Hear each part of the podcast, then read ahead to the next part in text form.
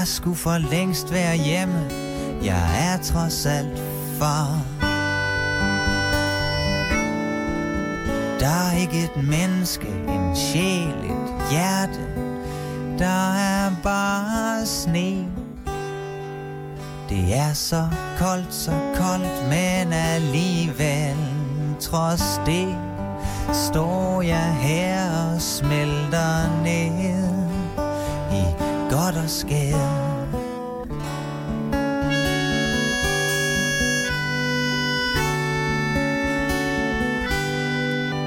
Sneen daler gråt uden for Andys bar.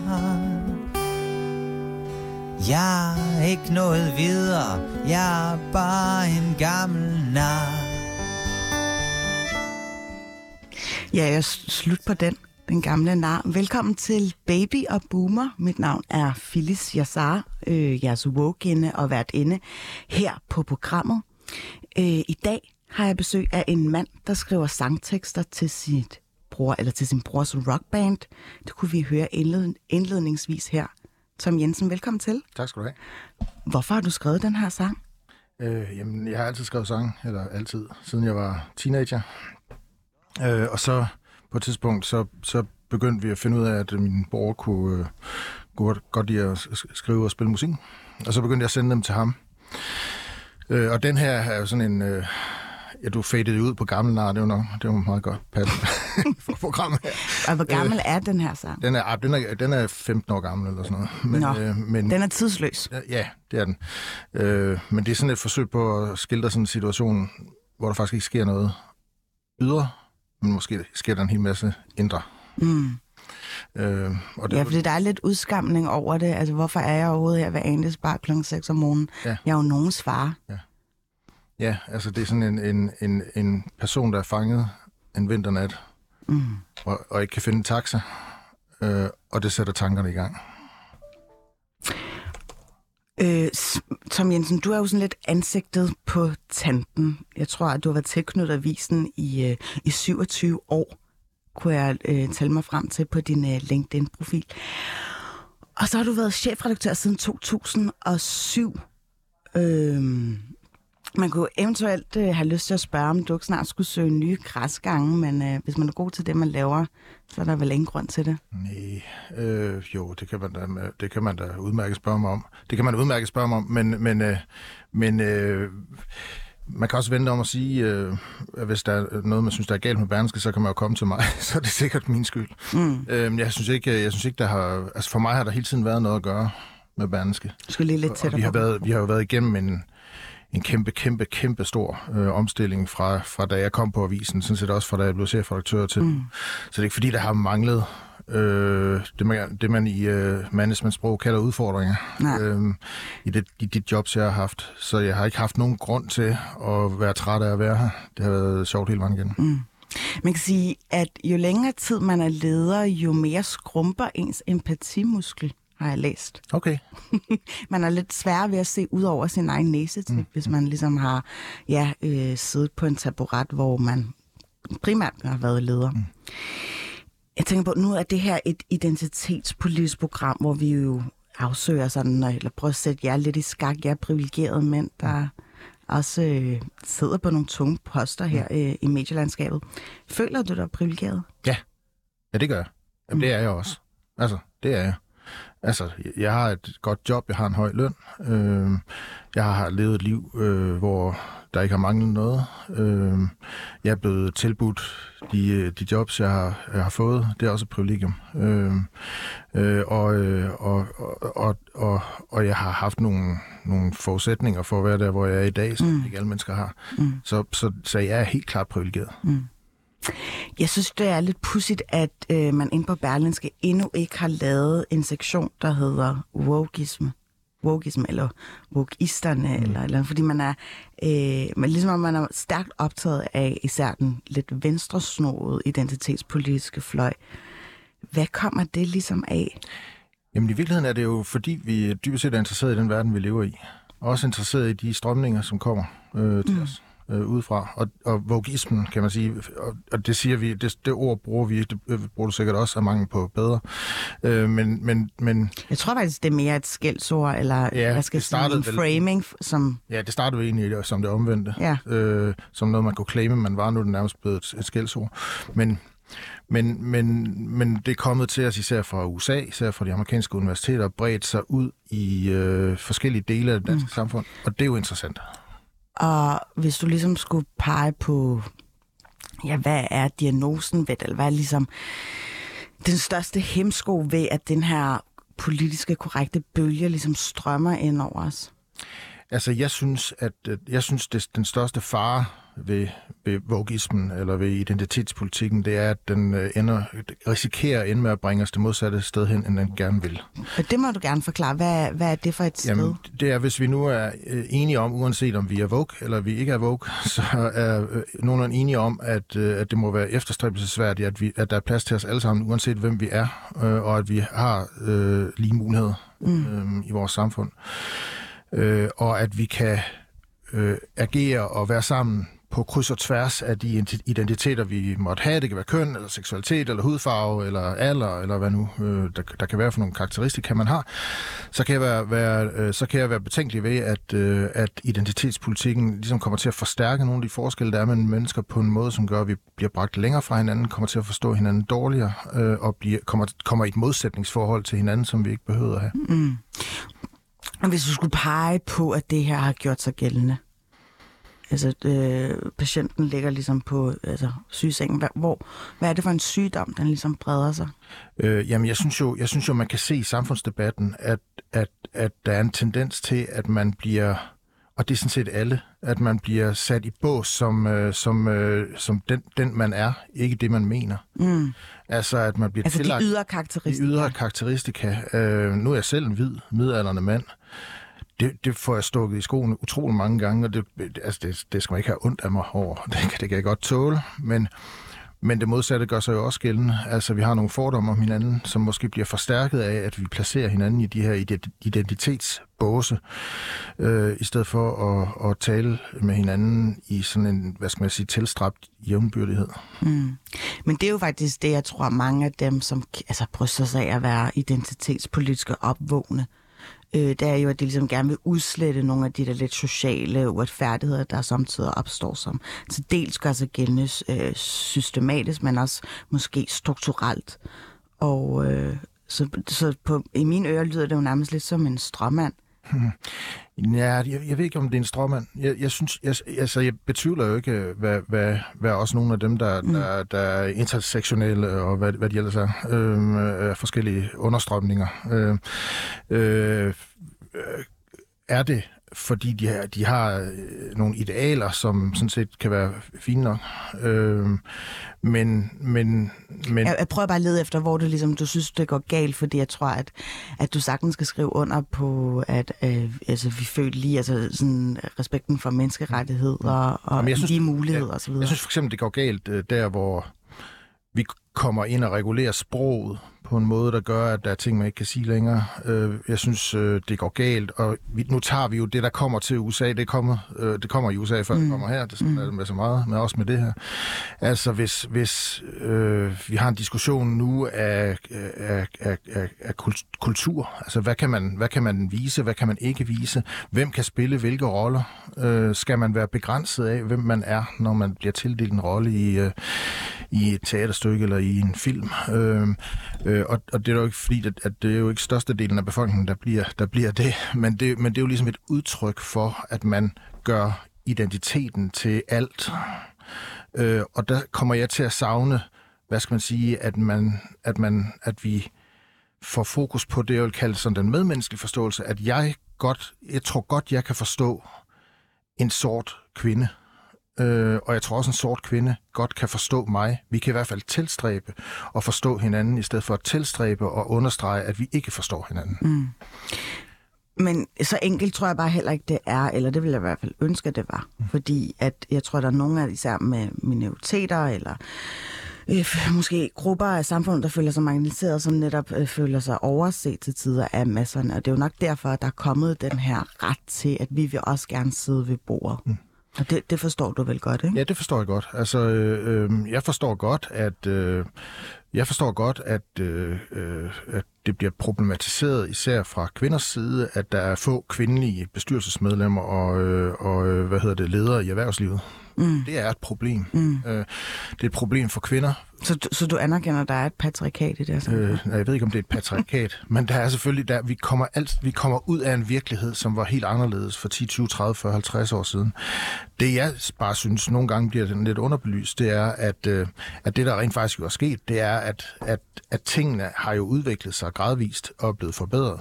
Øh, altså, øh, det er ikke sådan, at det er, det er ikke sådan, at tingene er gået i, øh, i en retning, hvor, hvor, øh, hvor nogle bestemte grupper sidder mere og mere på flæsket. Det er, det er faktisk sådan, at gradvist har det, har det udviklet sig. Så kan man mene, det ikke har udviklet sig hurtigt nok. Mm.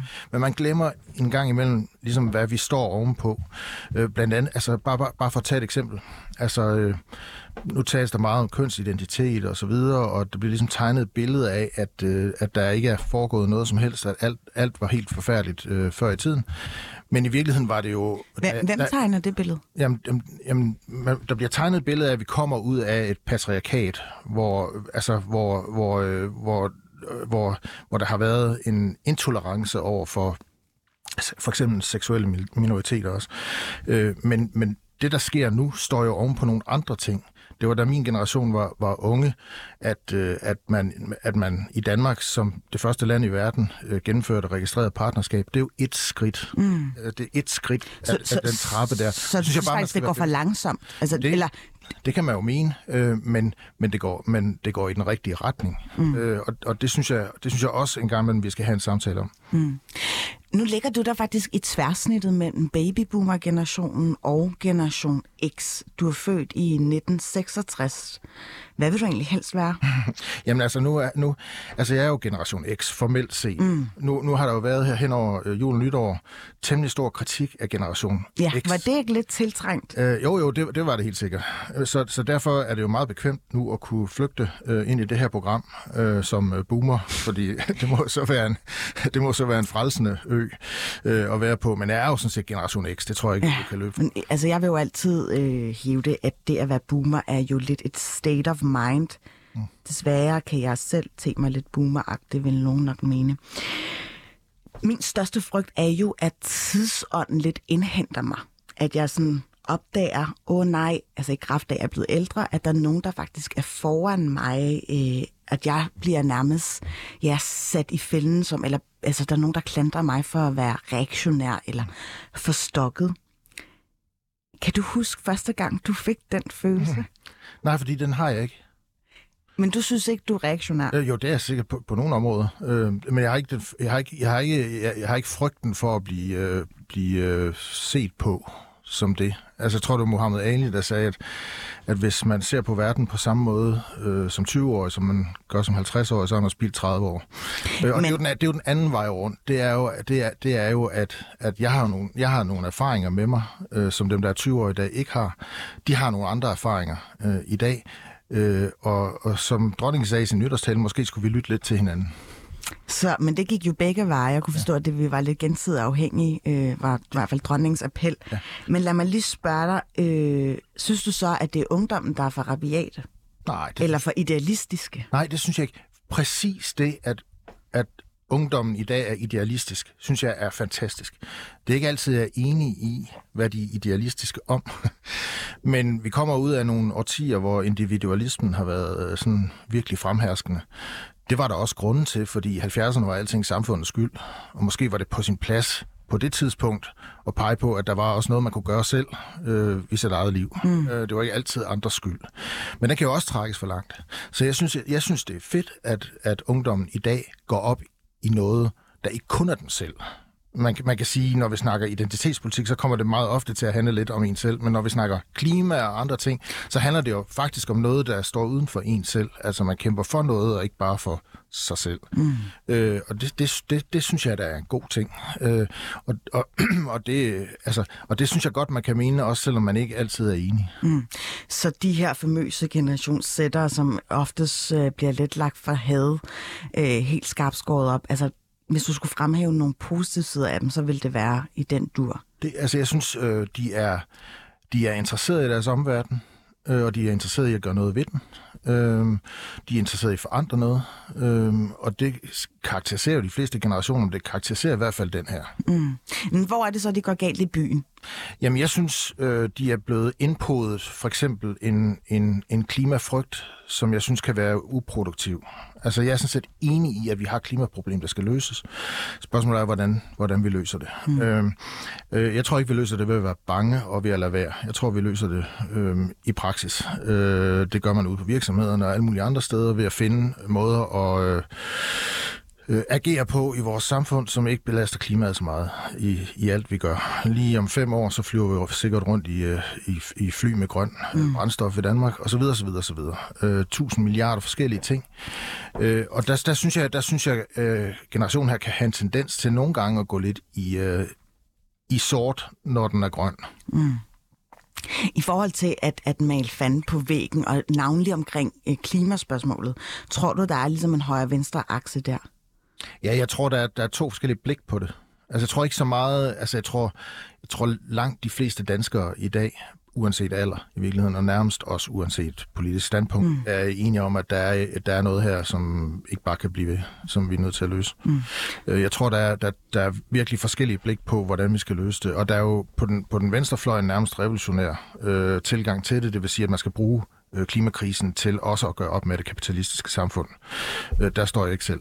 Øh, jeg står der. Så du abonnerer ikke på selve klassespørgsmålsdagen? Ja, ja der, der, er, der er sådan øh, en ideologisk forskel mellem de blik, man kan have på det her. Det tror jeg også, der er inden for generation Z. Mm. Men anerkender du, at måske nogle af de fremtidige klimaforandringer rammer nogle af de svageste eller fattigste samfund? Det gør de helt sikkert. Altså, det, det, nogle af de steder i verden, der bliver ramt aller, allermest af klimaforandringerne, er jo øh, Afrika syd for Sahara osv. Og, og, øh, og, øh, og det rammer jo dem. Det rammer så i næste bølge også øh, sikkert os, fordi man kan forestille sig, at der kommer klimaflygtninge. Øh, og, øh, og derfor er det da, altså der, det, er jo, det er jo en problemstilling med mange dimensioner, det her. Den skal vi tage os af.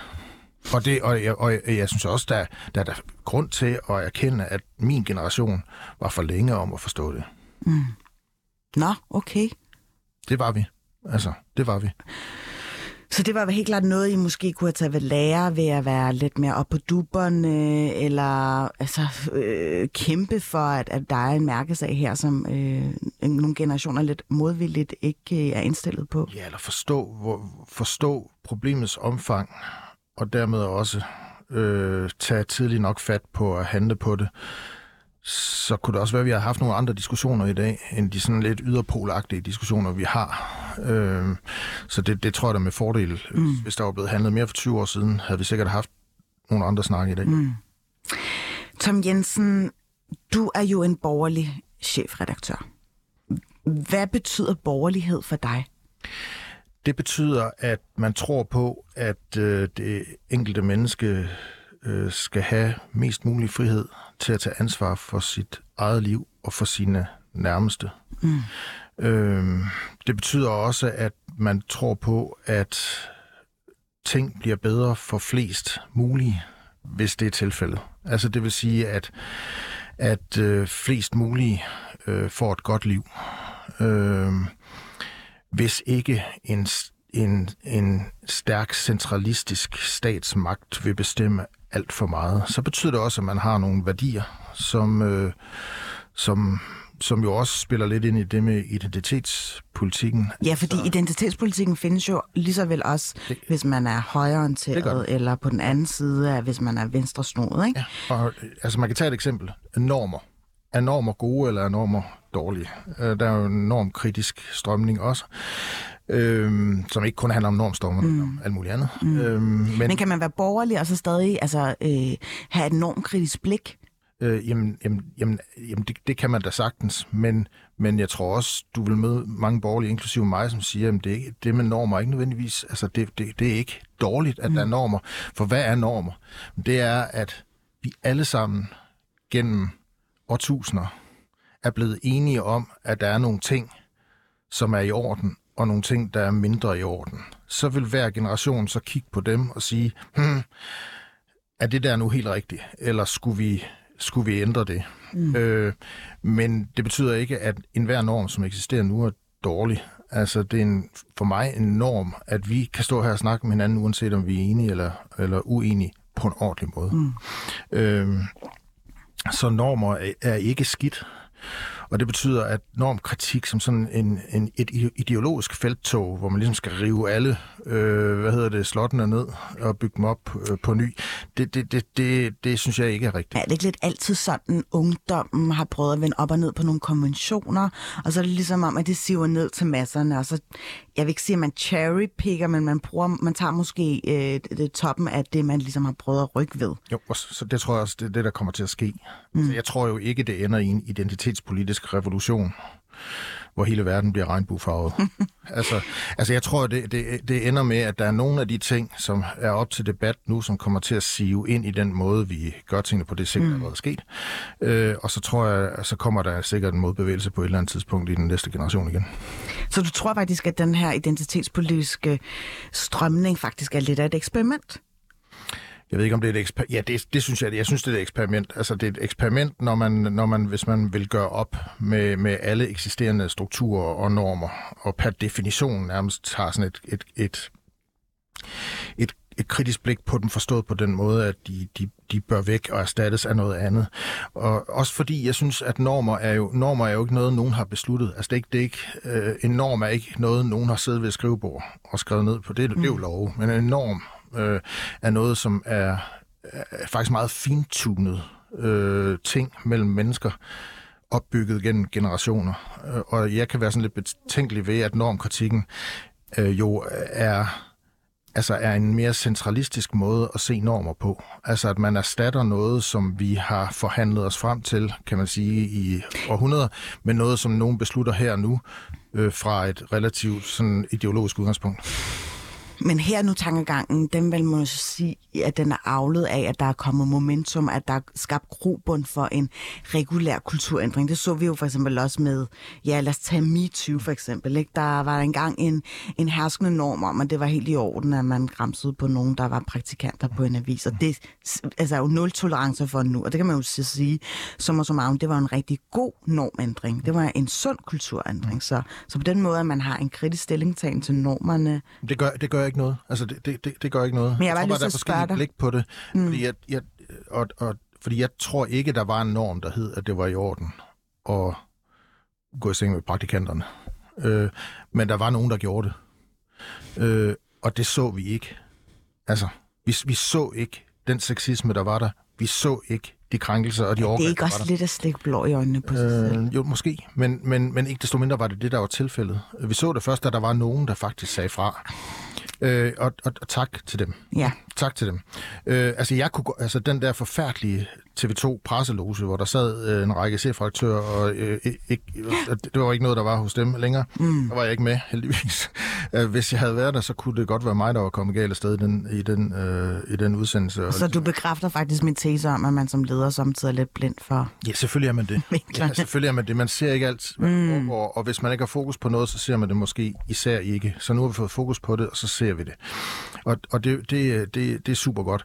Men der er, der er forskellige blik på det der. Det ene det er, om det sådan er et strukturelt patriarkalsk problem, Øh, det er sådan den ene, det ene yderpunkt.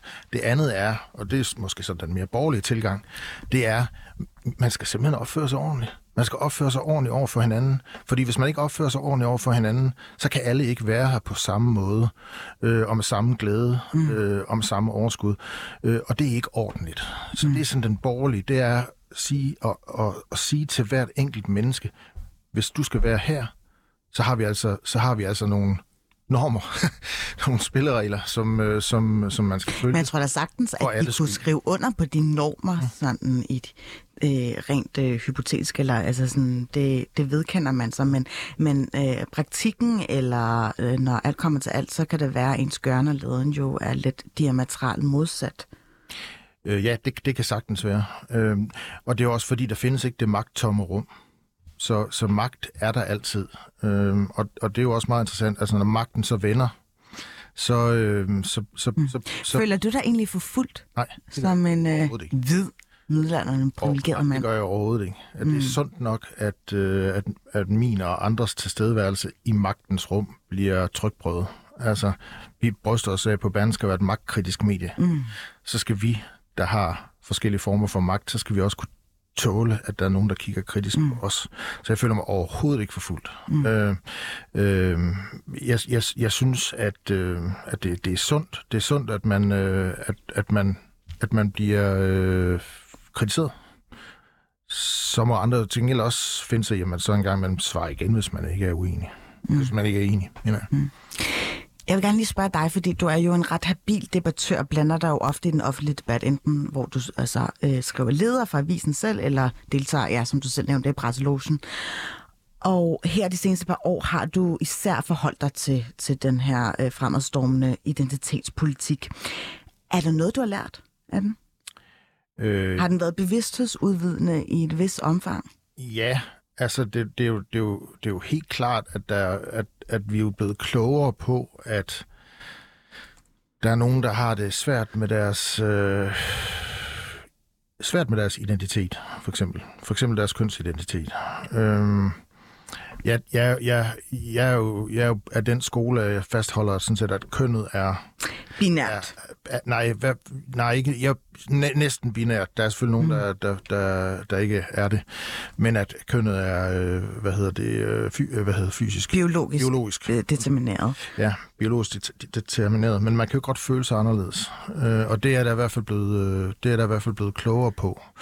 Øh, og jeg synes, det er fint, at de har fået stemme. Øh, ligesom det er fint, at andre minoriteter får stemme. Mm. Øh, øh, så så det, det, det er jeg der blevet klogere på med det. Så er spørgsmålet så, om vi drager de samme øh, hvad skal man sige, konklusioner mm. i forhold til, hvad der skal, så skal gøres politisk eller andet øh, ved, ved det spørgsmål. Mm. Man kan sige, at mange øh, altså minoritetsrettigheder, eller generelt øh, minoriteternes status, er jo øh, tænkt ud fra i, i opposition til masserne. Øh, og hvor man oftest måske føler, at man skal tillægge sig masserne, for det er jo ligesom demokratiets mm. magt. Og nu kan man så se, at det er ved at twiste sig nu, at det er masserne, der engang skal educate yourself, som man siger, ikke? Og ja. øh, prøv lige at få styr på din slavehistorie. Prøv lige at øh, tænke på, hvor meget undertrykkelse der har været øh, rettet mod LGBT plus personer. Er det ikke den rigtige argumentation? Nej, jeg synes det der med, at man forlanger af andre, at de skal educate themselves. Der synes jeg, man placerer sig selv lidt i en, i en position, hvor man faktisk bruger øh, det, som jeg tror i en del af identitetspolitikken kalder en eller anden form for herskerteknik. fordi, øh, og, og, og i virkeligheden, og det er meget sjovt, fordi det vil godt trække tilbage til, hvorfor blev jeg borgerlig, eller hvorfor blev jeg ikke venstreorienteret? Og det, det skyldes sådan set øh, nogle oplevelser, jeg havde i gymnasiet, hvor det var tilbage i 80'erne, og der var også en stærk venstrefløj øh, i Danmark, også blandt øh, unge. Mm. Der var også en stærk konservativ strømning, men der var også en stærk venstrefløj.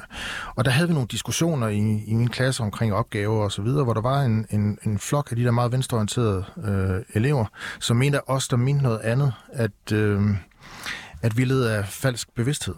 At Nå, man ikke forstod, ja. forstod de rette sammenhæng. Så det er, derfor er jeg relativt, lidt et modord igen. Derfor er jeg relativt vaccineret imod, at der er nogen, der har en guddommelig indsigt, som jeg ikke har. Øh, og jeg skal heller ikke påstå, at jeg har en guddommelig indsigt, som andre ikke har. Men den der, den tror jeg, vi skal passe på. Mm.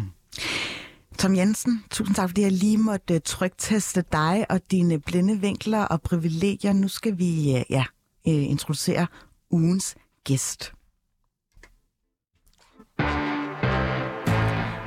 Det er nemlig dig, Mathilde Mostrup hedder du.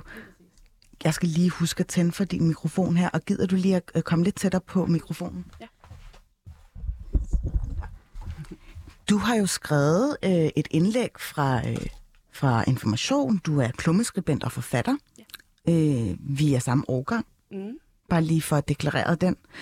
Øh, du afsender på det her indlæg, nu læser jeg bare lige overskriften, når jeg ser de studerendes vilkår i dag, er jeg glad for, at jeg er blevet voksen.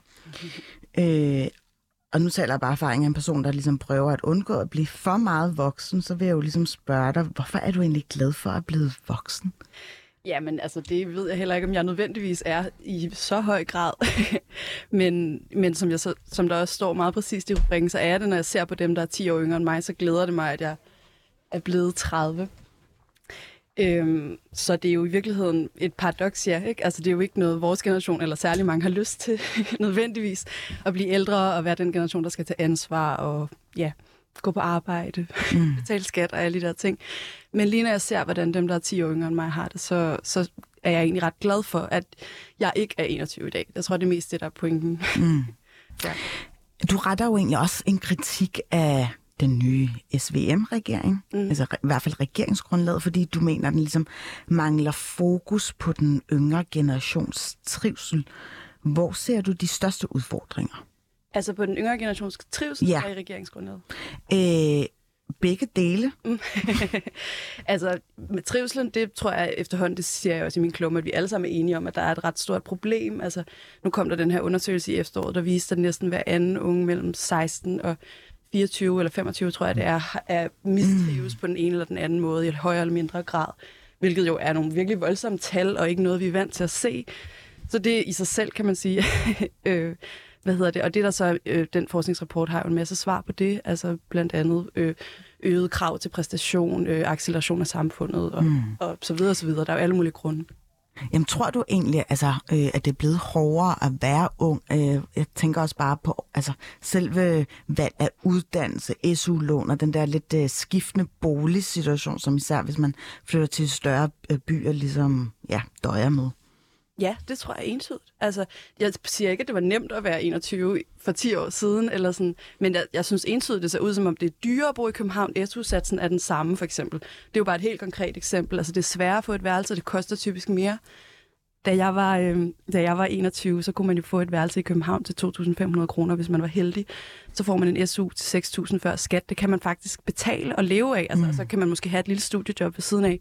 I dag, altså jeg kender flere, der betaler 6.000 for et værelse, et værelse i København, altså ikke en lejlighed, øh, som derfor er nødt til virkelig at arbejde meget for også at kunne spise og betale deres tandlægeregninger. Ja. Så allerede der synes jeg, der er et Øh, økonomisk problem ikke i de store byer, men så er der jo alle de her nedskæringer, der har været på uddannelsessektoren, og sådan nedskæringer også i SU'en, og ja, altså jeg synes bare, øh, samfunds bare i forhold til ligesom, øh, hvad, hvad de økonomiske forudsætninger er det blevet værre, og så kan man sige, så har vi alle de her kriser, vi har haft coronakrise, nu er der kæmpe inflation, det gør det jo ikke nemmere. Øh, klimakrisen er også noget, vi er blevet meget mere bevidste om, øh, og som der stadig ikke bliver gjort noget ved. så ja, den kan jo bare blive ved med at læse grunde op sociale medier. Altså, ja. Du nævner sådan en scene, hvor der er en lidt ældre dame, der øh, jeg får lidt ondt af dig, fordi hun ligesom putter dig i ungdomskategorien, ikke? Jo. Og der bliver du jo mere eller mindre sådan lidt udsat for ja, utilsigtet medlidenhed, om man vil. Mm. Men synes du ikke, at man gør ungdommen altså, en bjørnetjeneste ved, at man altid synes, at de skal have ondt af sig selv? Jo, altså, det synes jeg er et godt spørgsmål. Altså, jeg synes, medlidenhed er jo en fin følelse at have. Altså, selvmedlidenhed er jo ikke en særlig brugbar følelse, tænker jeg umiddelbart. nu prøver jeg jo også at ligesom, snakke om dem, der er yngre end mig selv, øh, og ikke så meget om mine egne forudsætninger. Men, men klart, altså, medlidenhed er jo god er jo en god ting, hvis det også leder til handling. Men medlidenhed i sig selv er jo sådan, det er jo lidt sådan fluffy, ikke? Altså, mm. det er jo mm. fint, hvis der er nogen, der ser på en og siger sådan, Nå, det, det må godt nok være hårdt, men altså, så skal man også helst hjælpe med at hjælpe den anden person med at komme mm. videre. Og det er jo også den undren, der er i min klumme. Det er jo netop det her med, der er så mange fra den ældre generation, der ligesom kommer op til mig og siger sådan, ej, hvor må det være hårdt at være ung i dag. Og det virker som om, at det ligesom er blevet en del af vores kollektive bevidsthed, at det er hårdt. Og det, sådan var det sgu ikke, da jeg var 21. Altså, der blev jeg kaldt for kælet, og der blev jeg sådan kaldt for cafépenge og så videre. Og det, sådan er det ikke længere. Altså, øhm, men samtidig bliver der ikke gjort noget. Samtidig, det, det nye tiltag fra SVM-regeringen er jo så, at vi skal halvere kandidatuddannelserne, der skal skæres yderligere i SU'en, altså ting, der igen accelererer mm. øh, uddannelsessystemet, altså går imod alle de her ting, som, vi, som forskning viser. Ikke? Altså, så, så min pointe er nok i virkeligheden bare, at med lidenhed, nej, det kan man ikke bruge til en skid. Altså, man skal jo have noget, noget reel politisk forandring. Altså. Tom, øh, hvor ondt havde du egentlig af dig selv, da du var ja, i starten af 20'erne og gik på universitetet? Ja, det skal jo have lidt ondt af sig selv, når man er, når man er ung og sidder på sit loftsværelse øh, og lider. Men, men, men ikke specielt ondt. Men, men jeg har sådan lidt dobbelt med det, fordi på den ene side er det bare en kendskærning, at de mennesker, der er unge i dag, er mere privilegerede end nogen andre øh, øh, før i verdenshistorien, og i hvert fald også min generation. Altså hvad mener du det? Bare fordi vi har fået har, en iPhone eller mere, digitalt indfødte? Mere, de kan mere, de øh, kan bruge hele verden som deres legeplads i princippet. Øh, nu igen efter coronaen heldigvis. Mm. Øh, de øh, er, selvom der er nogle økonomiske forudsætninger, der har ændret sig, også siden du var 20 år, så har de stør- større økonomiske øh, hvad hedder det, forudsætninger, end vi har. Vi havde øh, verden står mere åben for dem. Så på den ene side er de mere privilegerede, på den anden side så er jeg fuldstændig enig. Det er jo, det er jo en kendt skærning, at der er mange, der har det skidt. Mm. Øh, og det er en kendt skærning, at man lidt pisker dem. Mm. Så øh, de her reformer, der bliver bebudet, altså, er det nogen, du hilser velkommen? Er det nogen, du tænker, ej, det skal nok hjælpe på øh, de, de unges trivsel? Lidt, nu, nu står jeg jo her borgerlig så derfor har jeg skrevet sådan lidt... Pro- nu klapper derfor, Ja, nu klapper finden. Nej, derfor har jeg skrevet sådan lidt provokerende, at i virkeligheden burde de unge jo gå i demonstrationstog øh, til Christiansborgs Slotsplads i protest mod den store offentlige sektor. Fordi hvorfor er det, hvorfor er det, de unge skal piskes igennem der, øh, uddannelsessystemet på så kort tid? Hvorfor er det, man skal lave en SU-reform? Hvorfor er det, man skal beskære kandidatuddannelserne til et år, eller nogle af dem i hvert fald? Hvorfor er det, man lavede fremdriftsreformen? Mm. Hvorfor er det, presset er der på den måde? Det er fordi, at man skal have de unge ud på arbejdsmarkedet og tjene nogle penge, så de kan betale nogle skatter, så vi kan få finansieret vores kæmpe store offentlige sektor. Øh, og øh, der har man brug for hele tiden at reformere, sådan at vi kan få finansieret den offentlige sektor. Det er simpelthen det, der er årsagen. Øh, så i virkeligheden, altså der, tilbage i 70'erne, før jeg, før jeg, da jeg var barn, der havde man jo evighedsstudenter, der, der læste på universitetet i 20 år. Det var heller ikke nødvendigvis godt. Så mm. selvfølgelig er det fint nok, at man, øh, at man gør noget. Men kan du godt forstå sådan, øh, faktisk Mathilde nævner øh, Mette Frederiksens forholdsvis lange øh, meritter eller øh, uddannelsesmønster. Var det 13 mm. år, hun havde gået på universitetet? Altså, det er 13 år fra hun blev student til hun blev færdiguddannet i Afrika. Men kan du ikke forstå, at man så stiller sig på den anden side af bordet og tænker, ej, det er altså lidt urimeligt. De måtte gerne, men vi må ikke. Jo, jo, det kan jeg godt forstå. Men, men jeg synes bare, man skal have analysen med. Hvorfor er det? Hvorfor er det, man gør det her? Men der var jo også en kæmpe offentlig sektor i 90'erne, der kunne det åbenbart godt lade sig gøre. Jamen, det, holdt jo, det, var, det var faktisk uholdbart. Altså, i virkeligheden var ja, det var uholdbart. Derfor begyndte man at reformere alting. Altså, det var økonomisk uholdbart. Det hang simpelthen ikke sammen. Øh, og det startede jo i 80'erne allerede. Øh, så man begyndte både at, at, at, at reformere i, i ydelserne, og man begyndte at gøre op med det der med, at man øh, kunne få mm. SU øh, i øh, nærmest uendelig øh, antal år, og at man kunne studere i uendelig mm. år, og der ikke rigtig var noget pres. Så begyndte man at lægge det der pres på, og det er jo ikke kun på de unge, det er jo på os alle sammen. Mm. Altså, vi skal også, og du kommer sikkert til at arbejde længere, end, end jeg gør, inden du kan få lov til at gå på pension. Mm. Det er jo den anden ende af spektret. Det kommer an på, hvilket job hun har. Ja, det kan man sige, men sandsynligvis. Ikke? Mm. Øh, og, og det er jo samme årsag. Det er, fordi der er brug for, at du er på arbejdsmarkedet i 60 år, mm. ikke? Øh, så du kan være med til at finansiere den offentlige sektor. Mm. Nu nævner vi jo de her forringelser. Altså øh, SU'en får øh, et cut fra 6 til 5 år, og så er der halvering af op imod, ja, jeg tror, det er halvdelen af kandidatuddannelserne. Jeg vil gerne spørge jer sådan, hvorvidt de er sådan dystopiske, eller sådan, hvilke konsekvenser tror I, det vil få fremadrettet? Skal jeg starte? Øhm, Altså, man kan sige, uanset hvad, så hvis du forkorter uddan- en uddannelse, så bliver der mindre uddannelse, så får du den mindre uddannet folk. Mm. Så det kan, det kan du sige. Altså, det, er jo, det er jo også en ideologisk ambition. Vil du gerne have et dannet folk? Vil du gerne have et, et, øh, en befolkning, der er veluddannet? Du kommer til at få et mindre veluddannet befolkning, hvis du gør uddannelserne kortere. Og allerede der synes, altså, synes jeg personligt, at der er et problem. Men ja. Jamen, det er bare fordi, jeg tænker på, at nu øh, har jeg jo læst journalistik, og øh, man ved ligesom, at der fandtes den der gyldne æra inden for journalistikken. Jeg tror, altså, at Tom Jensen øh, øh, nåede at få en bid af den. Øh, det der med, at, at der var uanede mængder af jobs eller ressourcer, eller der var øh, en helt anden sådan, øh, positiv tilgang til journalistik, og nu er det jo blevet sådan lidt en nedgangsfag. Og jeg kan godt forstå, at tankegangen om, at man gerne vil slanke eller optimere kandidatuddannelsen med henblik på, at der er ikke så mange kandidatuddannede, der ligesom står med en alt for stor jobsikkerhed, når de får diplombeviset i hånden. Og så at, at... Men det kan der jo være alle mulige grunde til. Det behøver jo ikke nødvendigvis at handle om uddannelsernes længde, tænker jeg. Altså, er der noget forskning, der peger, peger på det? Det har jeg ikke hørt om. Altså, så... Men jeg synes jo, man gør, man gør det, man gerne vil styrke erhvervsuddannelserne. Ja, ja. Øh, og det, det synes, jeg, er fint, det synes jeg er fint ja. nok, ikke? Øh, fordi det, der måske er problemet, det er, at vi har fået et universitet, der måske optager for mange. Vi har også fået et gymnasium, som måske optager for mange. Mm. Øh, og det vil sige, at man prioriterer at få mange igennem på kort tid, og ikke nødvendigvis på et højt nok niveau, i stedet mm. for at få nogen igennem der så får de vilkår, der skal til, for at de kan nå det høje, høje niveau. Jeg kan også være bekymret over det der med kandidatuddannelsen, fordi det er, synes man kan frygte, det er, der er jo etårige kandidatuddannelser i mange andre lande. Ja, i udlandet, ja. I udlandet. Øh, men det er jo virkelig, virkelig intensivt. Øh, så hvis, hvis du mm. har sådan en øh, i, i Danmark kan jeg frygte lidt, at det bliver ikke så intensivt, og folk, som du siger, er nødt til at arbejde ved siden af, så videre. Mm. Øh, så i virkeligheden bliver det bare en halvering. Mm.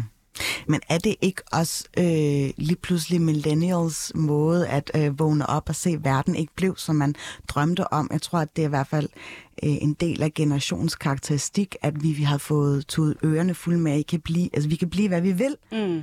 Og, og, og, så, og så tror jeg, der er bare rigtig mange, der sådan, øh, har tænkt, at selvfølgelig skal jeg på gymnasiet. Og, mm. øh, og nu kan vi ligesom se, okay, der er faktisk brug for øh, folk, der har en erhvervsuddannelse. Det må, det må være et offer, som man, mm. man, man giver sig, tænker ja, jeg. hvis ikke det var, fordi at vi fik at vide, at vi skulle tage på gymnasiet jo. Altså, det, det, der, da jeg gik i gymnasiet, i hvad, det startede jeg i 2007 eller sådan noget. Altså, der kan jeg huske, at der var, det var Helle Thorning-regeringen, som mm. var I skal alle sammen ud og have en gymnasialuddannelse. Bedst uddannede ja, generation, præcis, ikke? Ja, Øh, og så siden er vi alle vi akademikere blevet hånet for, at der ikke var nogen jobs til os. Men det var altså et politisk ønske på det ja. tidspunkt. Det synes jeg er vigtigt at, at huske, at det var ikke, fordi vi var forkælet, alle sammen gerne ville være kantmager i Afrikastudier, ligesom Mette Frederiksen. Altså, mm. Så ja. det vil nok også være et problem for jobsikkerhed. øh, noget du ligesom er kommet ind på selve konsekvenserne af, af, hvad tænker du også i forhold til SU'en, Tom? Jamen, jeg synes, man skal hele tiden huske, at, at vi har, vi har en SU, som man faktisk ikke har ret mange øh, lande. Mm.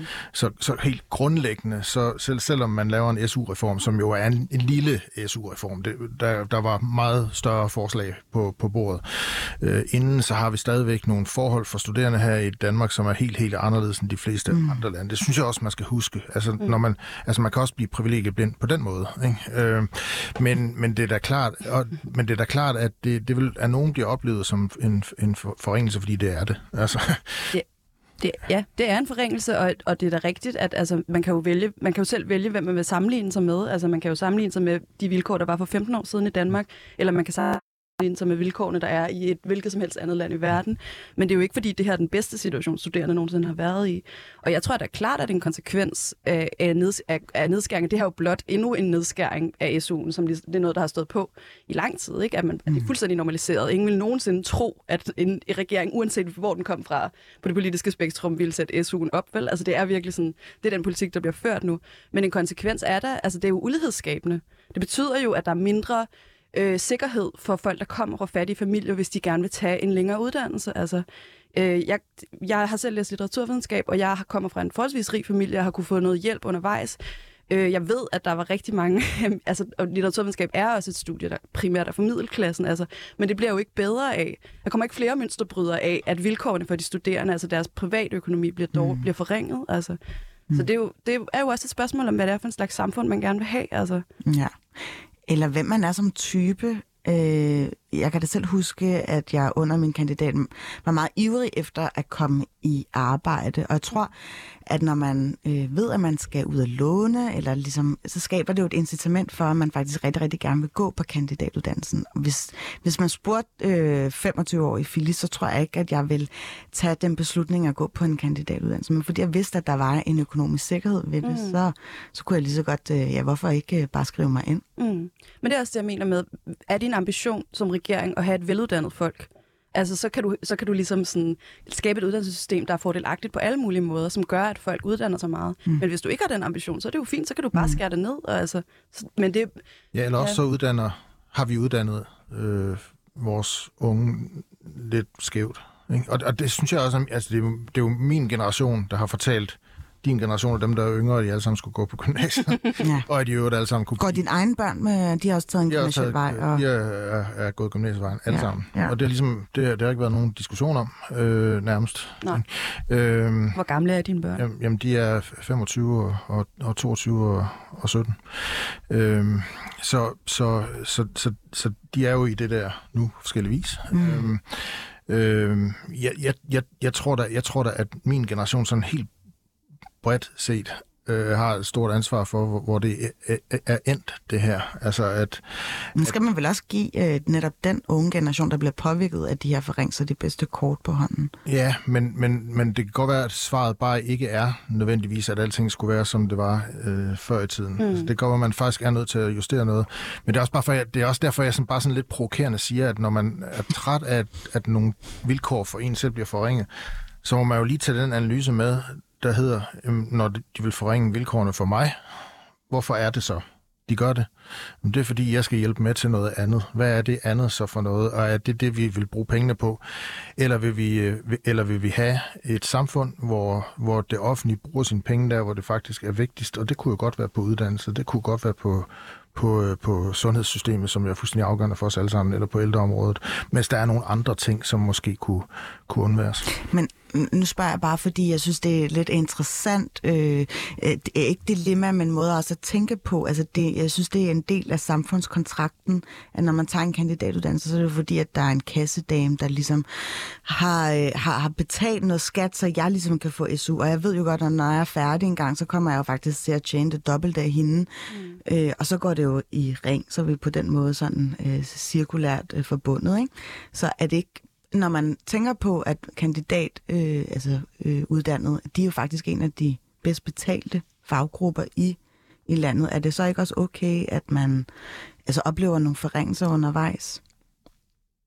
Øhm. Med det i mente, altså, når man tænker på, hvor privilegeret man er, hvor heldig man er, man kommer til at få en løncheck, som måske er noget højere end ja, medianlønnen. Øh, lønnen. Jo, men jeg synes bare ikke, at en uretfærdighed ligesom øh, skal muliggøre en anden uretfærdighed. Altså, jeg synes da helt klart godt, at vi kan tale om, at der burde være mere lige løn mellem klasserne, eller hvad vi skal sige, i Danmark. Men det synes jeg bare ikke. Altså, det, at der ikke er det, er ikke en for, er, betyder ikke, at de studerende så skal have det værre. Eller sådan. Altså, den form for argumentation, den kan man jo få alt muligt ud af. Så, eller sådan. Du slutter ligesom dit uh, debatindlæg af med at skrive, at din generation, altså millennials, har svært ved at blive voksne. Ikke? Mm. Jeg tænker på, tror du ikke, at det nogle gange er et vilkår, vi var lige inde på det lige i starten, men at alle generationer uh, har svært ved at blive voksne? Eller er der noget særskilt ved generation millennials? Uh, nej, jeg tror, du har ret. Altså, jeg tror, alle generationer har svært ved at blive voksne. Altså, og måske især lige der, hvor vi er nu, ikke? der omkring de 30, mm. hvor man skal acceptere, at man ikke tilhører den unge generation længere. Mm. Uh, som jeg også sagde indledningsvis. Altså, på en eller anden måde sådan, acceptere, at nu repræsenterer man også en magtfaktor i samfundet. Man kan ikke længere være sådan. Mm. Øhm, men jeg tror bare, så, så det er ikke fordi, at jeg tænker sådan, uh, vi adskiller os meget fra Gen, Gen X eller et eller andet. Nej. Men, men jeg tror bare, min pointe var, at jeg sådan, lige, nu, lige nu går jeg paradoxalt nok og glæder mig over, at jeg ikke er den yngre generation. Altså det er mest det, som sådan giver en undren hos mig. Øhm, fordi normalt vil man have det sådan, når man er 31, men man var sådan lidt uha dengang. Jeg var 22, og altså, min kærestes lille søster er 22, og ser bare, hvor, hvor svært mm. det er. Altså, Men nu siger øh... jeg lige noget kritisk omkring millennials, fordi vi har jo været øh, ret øh, for, altså sådan storforbrugere i 90'erne. Altså, øh, jeg kan jo huske, at jeg, altså ikke fordi, jeg, selvfølgelig har jeg været særlig forkælet, men der var også meget i klassen, altså sådan, man målte varer sig mod hinanden, og der var en, en nogenlunde lighed i, at man skulle have den nyeste Dolce Gabbana. Jeg tror på den måde, at, mm. at vi blev lidt fodret i at, at, øh, at, at få lidt altså større overflod, mere sådan, øh, gaver og så videre. Helt sikkert. Fordi at vores forældre måske øh, som generation X'er øh, også var blevet individualistisk og, og mm. skolet mm. til at klare sig godt. Ikke? Så jeg tænker bare, er det ikke fordi, at vi har svært ved at indse, altså det lige pludselig vender, fordi vi så er blevet unge gennem finanskrisen, og så har vi ligesom også overvejet øh, alt det her med klimaet, så nu skal vi ligesom selv regulere os efter den verden, vi lever i. Jo, altså nu er det jo ikke millennial-generationen, jeg faktisk har ondt af eller snakker om i min klum. Det er jo Gen Z, altså det er jo dem, der er yngre end os. Jeg har ikke specielt ondt af millennial-generationen, og det er da rigtigt. Altså vi er jo vokset op i, ja, vi er jo begge to født i 91, Sovjetunionens fald. Det er jo virkelig sådan vestens storhedstid, øh, mm. forbrugsfest op igennem 90'erne og starten af 0'erne. Altså det, det er da klart en meget særlig øh, privilegeret øh, periode, vi to har været børn i. Og det er klart, at så kan de knups, der ligesom kommer i verdenshistorien sidenhen, føles måske lidt hårdere, fordi man har haft det øh, easy, breezy i starten. øh, men øh, Ja, altså som jeg også sagde, tror jeg, jeg fik sagt, jeg, jeg synes ikke, selvmedledenhed er en særlig brugbar følelse, så det er heller ikke noget, jeg har tænkt mig ligesom at men måske bare, fordi nu har, jeg, nu, nu har jeg jo så prøvet at være voksen i et stykke tid. det må jeg nok erkende. øh, men, øh, men det at begynde at kigge på den næste generation, og hvordan de har det, så det er jo måske et meget godt tegn på, at man faktisk er blevet voksen. Ja, Så, så det, Tak. øh, og, og så tænker jeg egentlig også, jeg synes, jeg er faktisk lidt spændt på, hvad der kommer til at ske med de yngre generationer nu. Fordi det er rigtigt, nu har vi lige stået og snakket om generationen Z. Z, C. Øh, Og, den, og generationen derefter hedder faktisk generation alfa. Ja, og den er jeg faktisk lidt spændt på, fordi hvad er der, hvad er der sket for dem? Jamen, der er jo sket det, at de har været igennem nogle fuldstændig vilde ting, som ingen af os har prøvet som unge. Mm. Altså, vi har ikke prøvet at være igennem en coronakrise, mm. hvor vi mm. sad derhjemme i halvandet år øh, øh, og ikke kunne se vores venner. Mm. Øh, vi har ikke været igennem øh, det, vi ser nu, hvor der er krig i Europa og, øh, og forestående økonomisk krise på den måde. Øh, altså, jeg, jeg, jeg var igennem det i 70'erne forstået på den måde. Ja. Der var vi bange for atomkrig og sådan noget. Men når man kombinerer det hele, og så er der også noget, øh, så er der også en klimadiskussion osv., så, så, så er der jo et eller andet, der sker for den her generation, som i hvert fald er voldsomt. Mm. Altså, som, og som man ikke kan sige nødvendigvis bare er privilegeret. Øhm, mm. så, så jeg er sådan set ret spændt på at se, hvad der kommer ud af det, og også af tanker øh, og strømninger i den næste, i den næste generation. Mm. Mm. Jeg tænker bare på det øh, uddannelsespolitiske område og selve vilkårene for som, som studerende. Der er det ligesom om, det kun går en vej, og det er ned mod afgrunden. Øh, du abonnerer lidt på den, eller det er i hvert fald det, dit indlæg er baseret Mhm, på. Ikke? ja. Men kan du se noget lys for enden af tunnelen, Tom? Ja, altså jeg, jeg synes, altså det, det kan jeg sådan set godt. Altså jeg, jeg synes stadigvæk, man må sige, selvom vi, selvom vi er i en situation, hvor man er nødt til at skære til, så, så, så, så er de unge, der er 15 eller 20 år i dag, så har de stadigvæk flere muligheder, end de fleste mennesker har haft nogensinde i verdenshistorien. Men de har til gengæld også flere udfordringer. De har det så også værre Ja. end, end nogle generationer før dem, hvor det er blevet målt. Ikke? Ja, jo, og, og, det, og det synes jeg, man skal ind og tage fat på, hvorfor de mm. har det. Og det er også derfor, jeg siger det der med den offentlige sektor. Fordi hvorfor er det, at vi som samfund har behov for at pisse dem sådan? Hvorfor er det, vi har... Hvorfor skal vi opstille så, hvad skal man sige, både Men er det den offentlige som sektor, eller Ja. at, altså er det Men jeg ved godt, er folkeskolen? analyser. Ja, ja. Men, men, men, men, men i virkeligheden, altså, de, de, de, jo mere vi er filtreret ind i hinanden på den måde, øh, at vi finansierer hinandens liv, jo flere krav kan vi også stille til hinanden. Mm. Øh, og ned i detaljerne til, hvordan vi opfører os og gebærer os, både i, som mennesker og som studerende og alt muligt. Øh, og, og, og, og der tror jeg bare, altså der, der tror jeg bare, at altså der er i hvert fald derfra, hvor jeg står, der er det i hvert fald også det blik, man er nødt til at have på det, at der er sådan set en, der er en årsag til, at vi, at vi pisker hinanden på den måde, Øh, og måske skulle man prøve at tage fat på den øh, årsag, i stedet for bare at blive ved med at piske videre. Mm. Så, du, så det, jeg faktisk hører dig sige, det er, at man skal take a chill pill, eller vi skal begynde at, at reformere måden at være i det der hamsterhjul på. Ja, ja og, det, og det kræver noget andet end at... Øh, altså det kræver jo, at, at man, man, man kigger på, hvor, hvad er årsagen til hamsterhjulet? Altså hvorfor er der et hamsterhjul? Og der synes du, at roden til alt ondt er den offentlige sektor. Det er i hvert fald, en stor, det er i hvert fald et, det store X i midten. Ikke? Okay. Altså, øh, det er det store X i midten, fordi det er den, der skal finansieres. Interessant take, Tom, synes jeg. Øh, men øh, vi må jo væbne os med tålmodighed og se øh, ja, de, de, de yngre generationer blive voksne. Tusind tak, Mathilde Møjstrup, for at komme ind. Øh, klummeskribent og forfatter fra Information. Vi fortsætter i anden time, Tom. Og øh, du har lyttet til første time med Baby og Boomer. Husk, at øh, du kan lytte til podcasten der, hvor du plejer at hente podcast.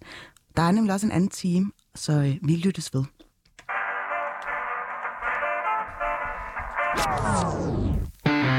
Happeningen havde til formål at rematerialisere busten.